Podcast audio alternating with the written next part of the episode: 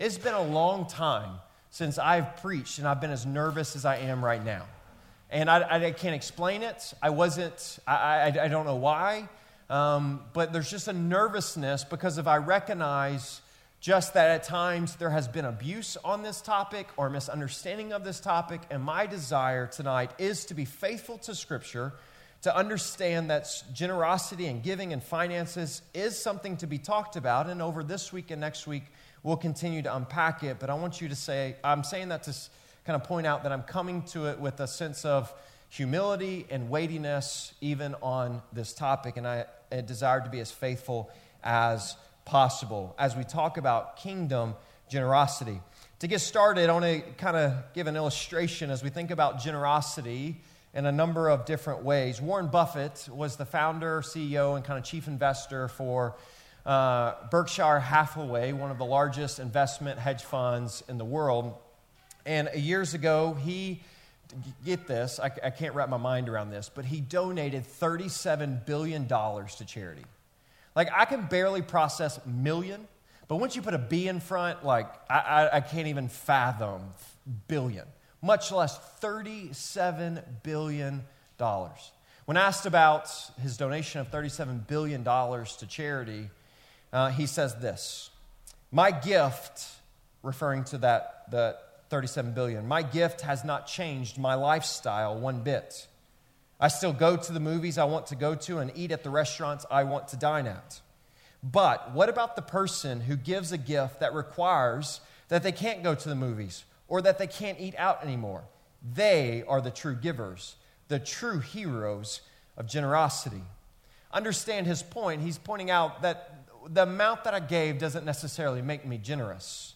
Generosity is found in this idea of self sacrifice. To illustrate this picture, in the book called God So Loved That He Gave, Justin, a pastor, shares a story about a homeless woman who lived under a bridge in downtown Chattanooga, Tennessee, which is about five hours east from where I grew up in Memphis, Tennessee. He talks about a time where he met her and was out doing ministry and served her, and he provided for some basic needs of hers. But then he didn't hear from her for a period of time until one day he got a call from her after she had been in a, a, tragic accident and he helped get her to the hospital and helped get what she needed. And then she started attending the church. She started coming to the church, and the church continued to serve her and would give her food vouchers and, that, and other vouchers that help meet her basic needs. But then he said a problem was created. He said, Tammy, this was the woman, he said, Tammy kept giving the vouchers away to other people. The pastor told her, Tammy, you need to keep this for yourself. Otherwise, you'll run out of food. But living under the bridge meant she was living with a lot of other needy people also. And it was unthinkable for her to receive a gift and then not share it with others. So, in response, with an incredulous stare, she asked the pastor, Why can't I give some of it away too? The pastor said, I found myself taken aback by her question. Why shouldn't Tammy be allowed to give some of what she has received to others? Wasn't that exactly what I was doing for her? I was taking some that I had been given to me and I was giving to her. He said he paused for a moment, then he gave a very pragmatic answer to her. He says, Well, we're giving this to you, not to everyone else, since we want your needs to be met.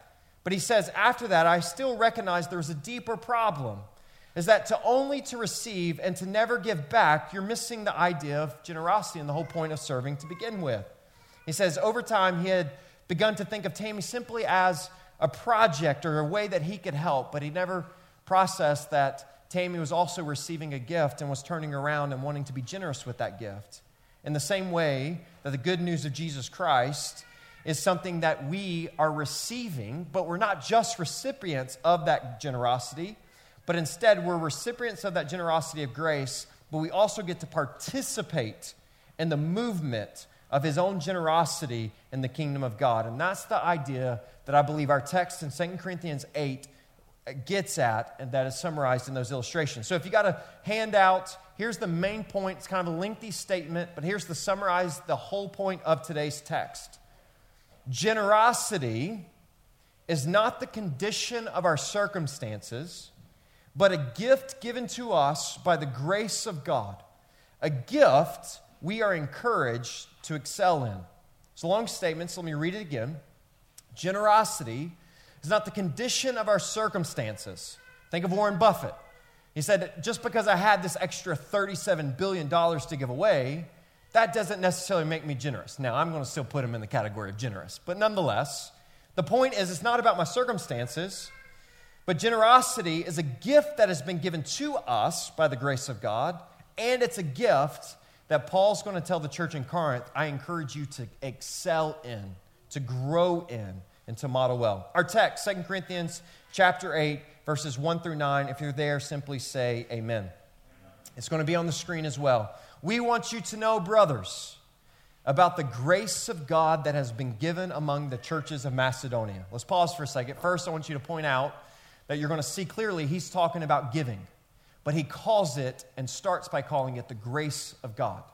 He's already putting giving in this category of a grace something that God has given to us and birthed in us. Second, I want us to point out it says the churches in Macedonia. What are those churches? That's Philippi, Berea, and Thessalonica. Acts 16 and 17, you can see where at the beginning of Acts 16, into 15, going into 16, uh, Paul is planning to go one direction, and God calls him to the churches in Macedonia. He goes in Acts 16, he plants a church in Philippi, Berea, the beginning of Acts 17, and then on to Thessalonica. But this is what he's referring to. He's referring to those churches. He says, I want you to know, brothers, talking to the church in Corinth, about the grace of God that's been given among the churches of Mas- Macedonia, those three churches. For in a severe test of affliction, their abundance of joy and their extreme poverty have overflowed in a wealth of generosity on their part. Notice our target statement generosity is not a condition of the circumstances. He's already emphasizing that with the church in Macedonia. These people were not rich. But instead, they were greatly persecuted and much affliction, and by worldly standards would be considered somewhat impoverished. But yet, there was, they are known for their generosity. Verse 3 For they gave according to their means, as I can testify, and beyond their means, of their own accord. Of their own accord, meaning nobody was twisting their arms. They were willingly doing this, begging us earnestly for the favor of taking part in relief of the saints. And this is not as we expected, but they gave themselves first to the Lord and then by the will of God to us. Accordingly, we urge Titus that as he has started, so he should compete, complete among you this act of grace.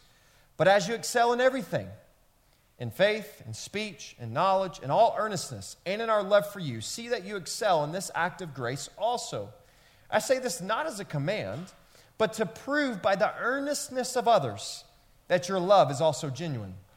For you know the grace of our Lord Jesus Christ, that though he was rich, yet for your sake became poor, so that you, by his poverty, might become rich. Generosity is not a condition of our circumstances, but a gift given to us by the grace of God, a gift we are to encourage to excel in. Three truths that will help define generosity even more so as we walk through this text. Truth number one generosity is the visible sign of an invisible grace. Generosity is the visible sign of an invisible grace. Let me, it's a play on words, but let's think about that for a second. I had a professor tell me once, um, in reference to John chapter 3, Jesus says, Unless one is born again, he will, he or she will not see the kingdom of God meaning that eternal life comes from being born again in Christ. That we go, as Ephesians 2 describes, that we go from death to life. There's this process of being born again. So, in reference to that, I had a professor say to me, he says, My born again detector is broken. Meaning, I, I can't look at you and know in the deep soul and your spirit whether you're actually born again or not. Like, we don't have the ability to do that. Only the Spirit of God has the ability to see and know that. But what we do as believers is we, there are evidences, there are fruits of the Spirit, there are things that are model the fact that we have received the grace of Jesus. And Paul argues in 2 Corinthians 8 that generosity is one of those things. That although grace is invisible, we can't see the eternal grace that you have received. I can't, I can't see into your soul and see that.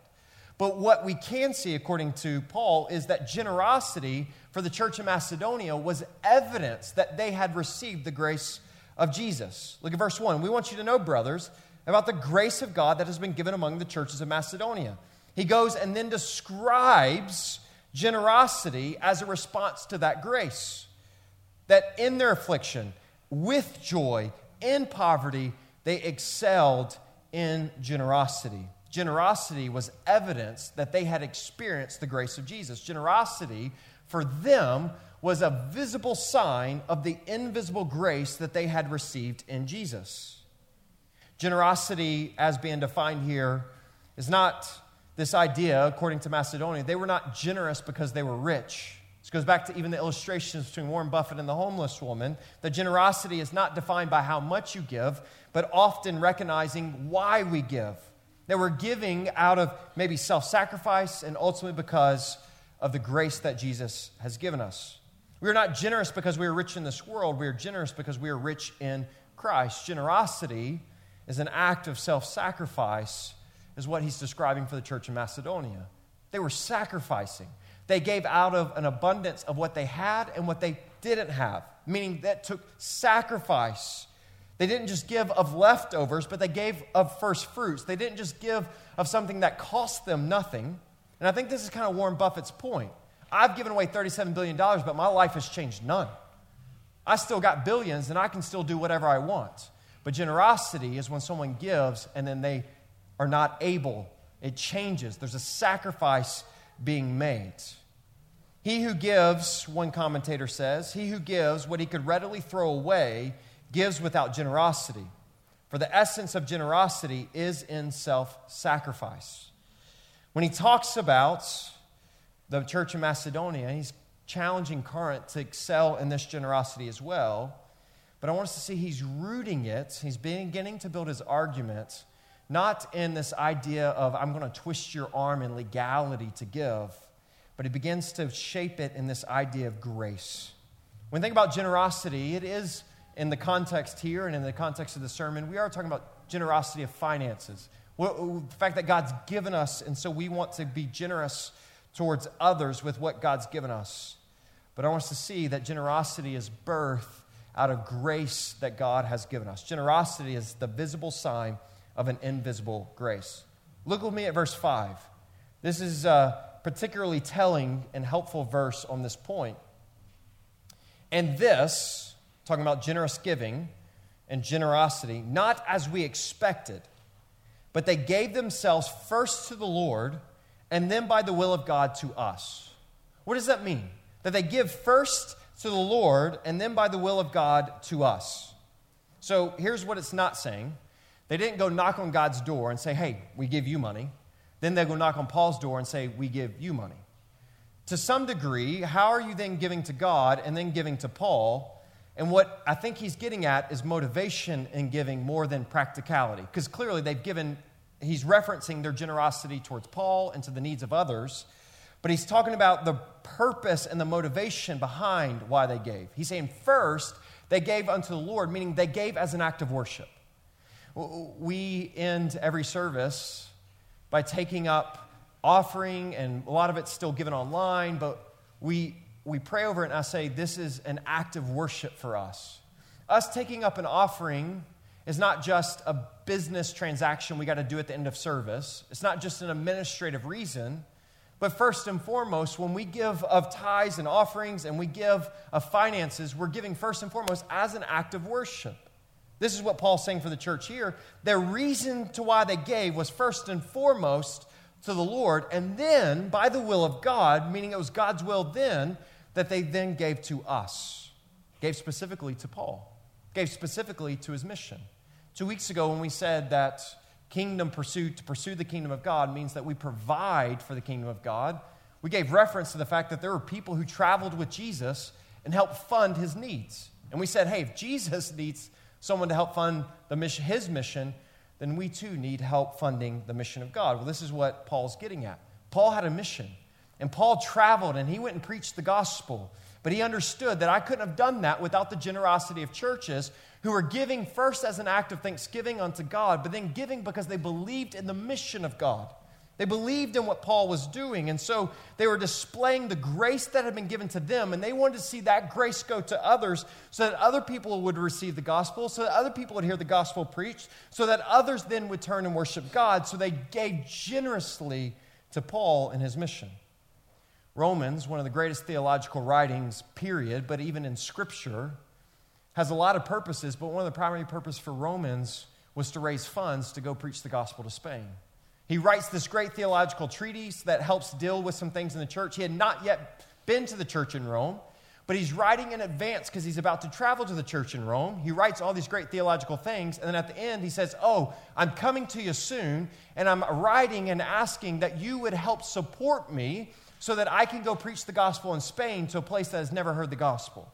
One of the greatest theological writings was Paul saying, Hey, here's this mission, here's this great thing, but I can't do it without the generosity of the churches. And Paul saying the church in Macedonia, even in great poverty, gave generously as an act of worship and as a way to continue to believe and fund the mission that God had them on. And so, for generosity for us, let it be that. Second, as we think about generosity, and this is, this is the part that I think I want to help make clear for us, and let me just say it and then we'll unpack it. Truth number two generosity is the privilege of a joyful giver. Generosity is the privilege of a joyful giver. Look at 2 Corinthians 8 8. I say this. Remember, he just got done saying in verse 6 and 7 Hey, I encourage you to excel in the generosity and the grace of generosity. So, excel, be very generous. But he says, I say this not as a command, but to prove by the earnestness of others that your love is also genuine. I think there's moments, if you go and read 1st and 2nd Corinthians, there are moments where Paul says, This is a command I give you. He uses his authority, not only as maybe their pastor and as a teacher, but even the authority that God's given him as an apostle to speak uh, prophetically on behalf of God. There's moments where he uses that authority and says, This is a command.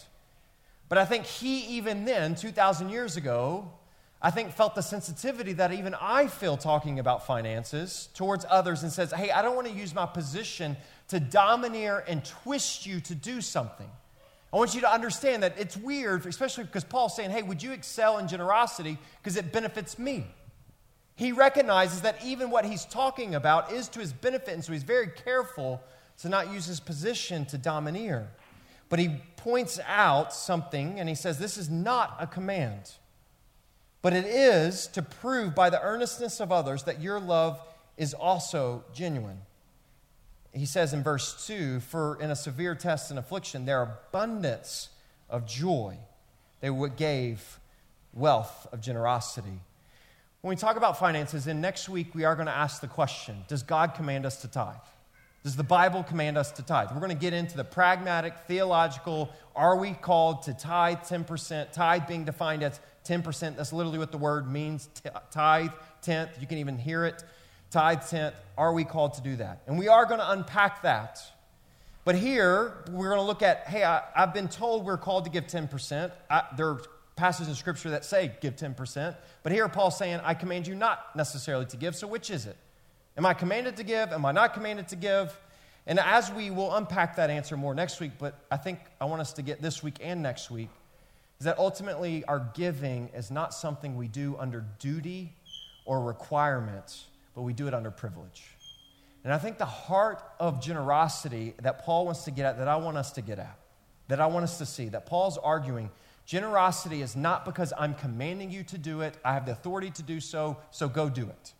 That if I'm having to begrudging you to give of your money and resources, then there's a bigger problem. Because the issue that Jesus will get at also when he says statements like this for where your treasure is, there your heart will be also, is that I want to see you so moved by the grace of Jesus that it would overflow in generosity because when it overflows out of willingness and joyful privilege, it's evidence that money is not your God, but Jesus is. But if we're giving of our money because we have to, well, I've got to give 10% or God's going to be mad at me or I've got to do this or God's going to be mad at me, what we're saying is I'm doing it to try to earn God's love, but I really still want this. This is more important to me. And Paul's saying, hey, no, what, what we need to see first when we think about giving is not this is what you have to do, so go do it. But instead, we look at the grace of Jesus, we look at what he's done, and he then compels us to go, yeah, take it. It's not mine, anyways. Because Jesus is my God. He's more important than these pennies. Take my pennies. If it benefits worship to him and it benefits his kingdom and it benefits others, take it.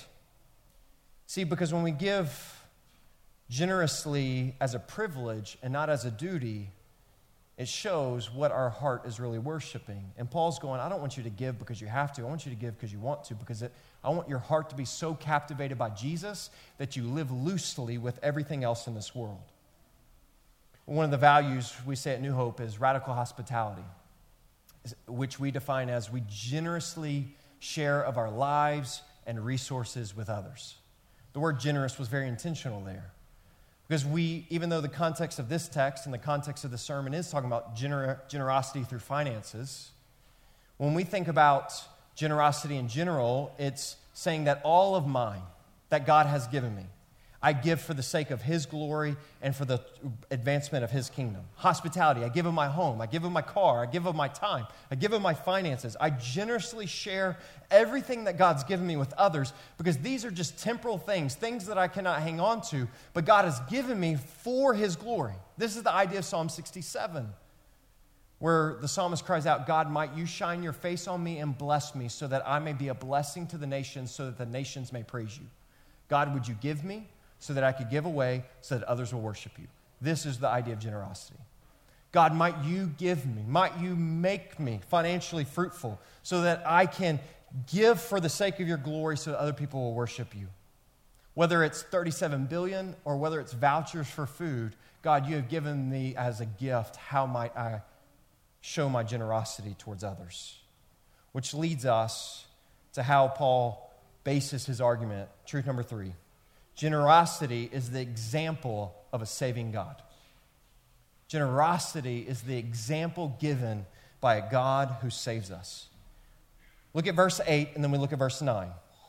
Verse 8 says, I say this not as a command, but to prove by the earnestness of others that your love is also genuine. So be generous. Here's what his argument Be generous, not because I command you to, but be generous because of verse 9, because Jesus was generous. For you know the grace of our Lord Jesus Christ, that though he was rich, yet for your sake he became poor, so that you by his poverty might become rich. See where Paul bases his argument? Hey, be generous, church, not because I'm telling you to, but because Jesus was. I said this at the two o'clock service, and nobody got this. So hopefully, this you'll get this when I say Jesus juke, you know what I mean by that? You've ever been Jesus juke before? Here's an example of a Jesus juke. I'm so tired, I don't want to do this. Someone says, Well, I'm glad Jesus wasn't tired the day he went to the cross to die for your sins. And you're just like, Well, how am I supposed to respond to that? See, y'all didn't laugh at that either. Like, that's a Jesus juke. Like, it's just one of those, like, that's not an argument. You're just like throwing Jesus' name out there to make me feel bad. That's a Jesus juke. In some degree, I want you to see this is kind of what Paul's doing, I think. Hey, do this not because I tell you to, because Jesus did it. Well, now I have no argument. I don't. And we don't. In a serious sense, we don't have an argument. I want you to see what Paul's saying. Paul's saying generosity is at the heart of what Jesus did. J.D. Greear, a pastor from North Carolina, says it this way without generosity, there is no gospel. What does he mean by that? Think about the gospel that Jesus gave his life so that we could have life. Generosity or giving is I give you something, I no longer have it right? I give you $10, you have it, I don't have it. Jesus gave life generously, but what did it cost him? His own life. See, the gospel of Jesus Christ says that you and I have no hope, no life, but Jesus loved us so very much that he came, he died, he was resurrected to life, that in faith you receive his grace for all eternity. You receive life. J.D. Greear's right, pastor's right, when he says, without generosity, there is no gospel, because that is generosity. If Jesus did not generously give of everything so that you could have everything, you would never, the gospel truth would not exist. Meaning, the gospel truth of Jesus laying down his life so that you could have life would could not be possible without generosity. And so, Paul's basing this entire argument on the fact that Jesus was generous That it's the heart of his grace, is that he was generous so that other people could have a life, that redemption could happen, and that people could praise him. Therefore, church, as we are captivated by that truth, there's only one response and one response only generosity. Not because we have to, but because we are so captivated by His generosity that we too are generous towards others. Because these things of this world we cannot keep. Missionary, the minds, the names blanking me, so forgive me. Uh, Elisabeth Elliot, Jim Elliot, pastor, missionary who died in Ecuador, I believe, serving remote villages, wrote in his journal just days before he died at the hands of sharing the gospel, knowing that it was a great risk to go and share the gospel, makes this statement He is no fool who gives what he cannot keep to gain that which he cannot lose. When you and I are understand that we've been so captivated and it's been given everything because of the grace of Jesus, it's, it's an easy, yeah, I'll give the things that I cannot keep. I'll give the things that are nothing compared to the treasures of God in order to worship Him and honor Him. This is what generosity is. And as we continue to process this, here's the challenge I want us to get two takeaway challenges. One, I want us to reflect on the generous grace of Jesus more than anything else. Are you captivated by his goodness and mercy that he loved you so very much that he gave more than you and I could ever comprehend? He gave his life so that we could have life.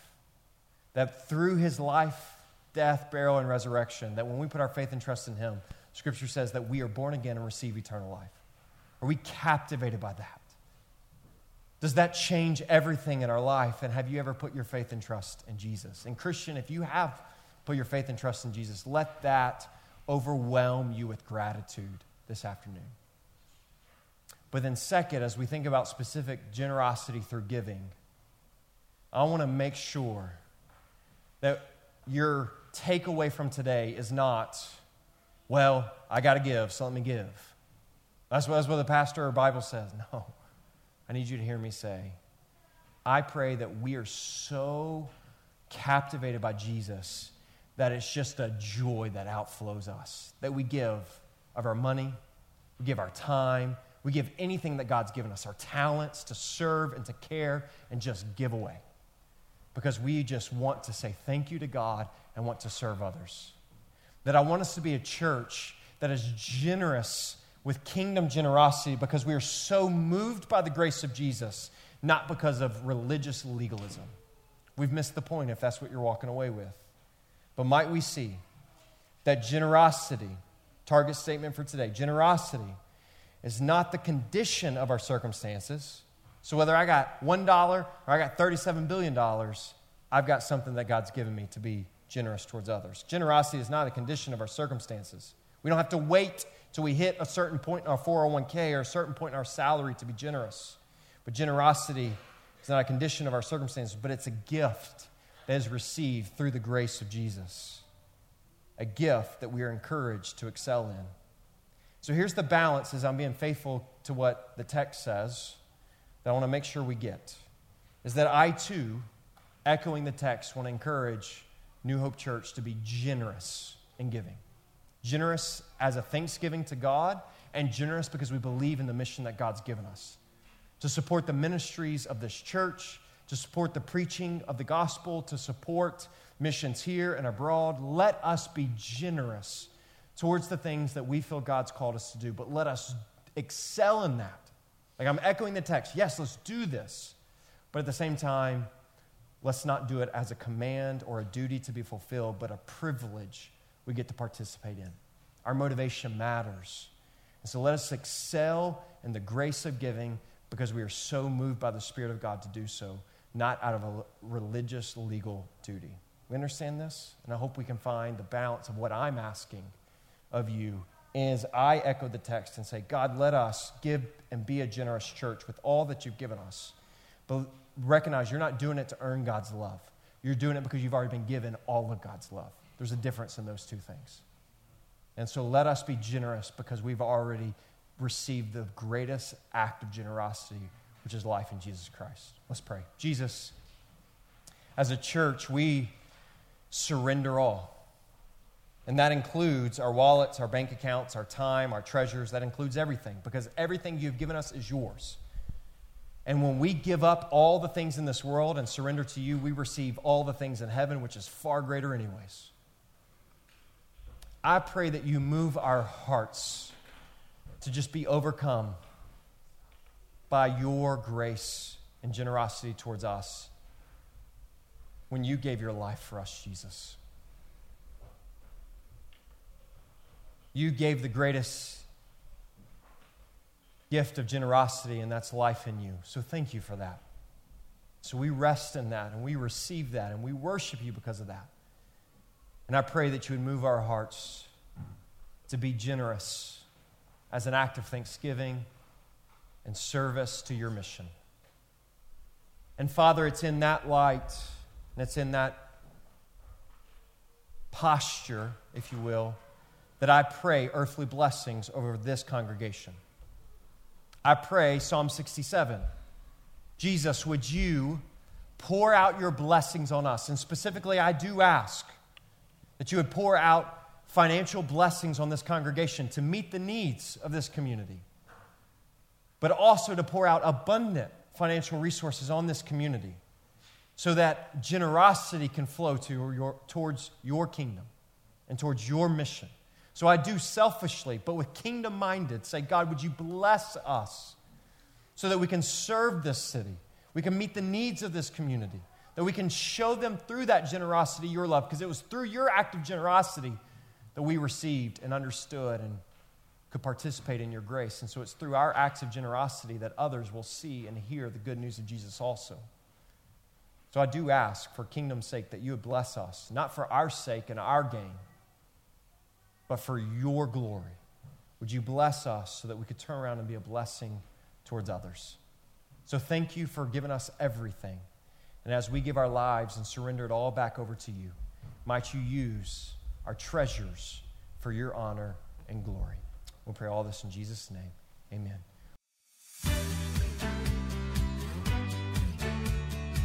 We hope today's message was encouraging for you. We'd also love to hear how God used this message to speak to you.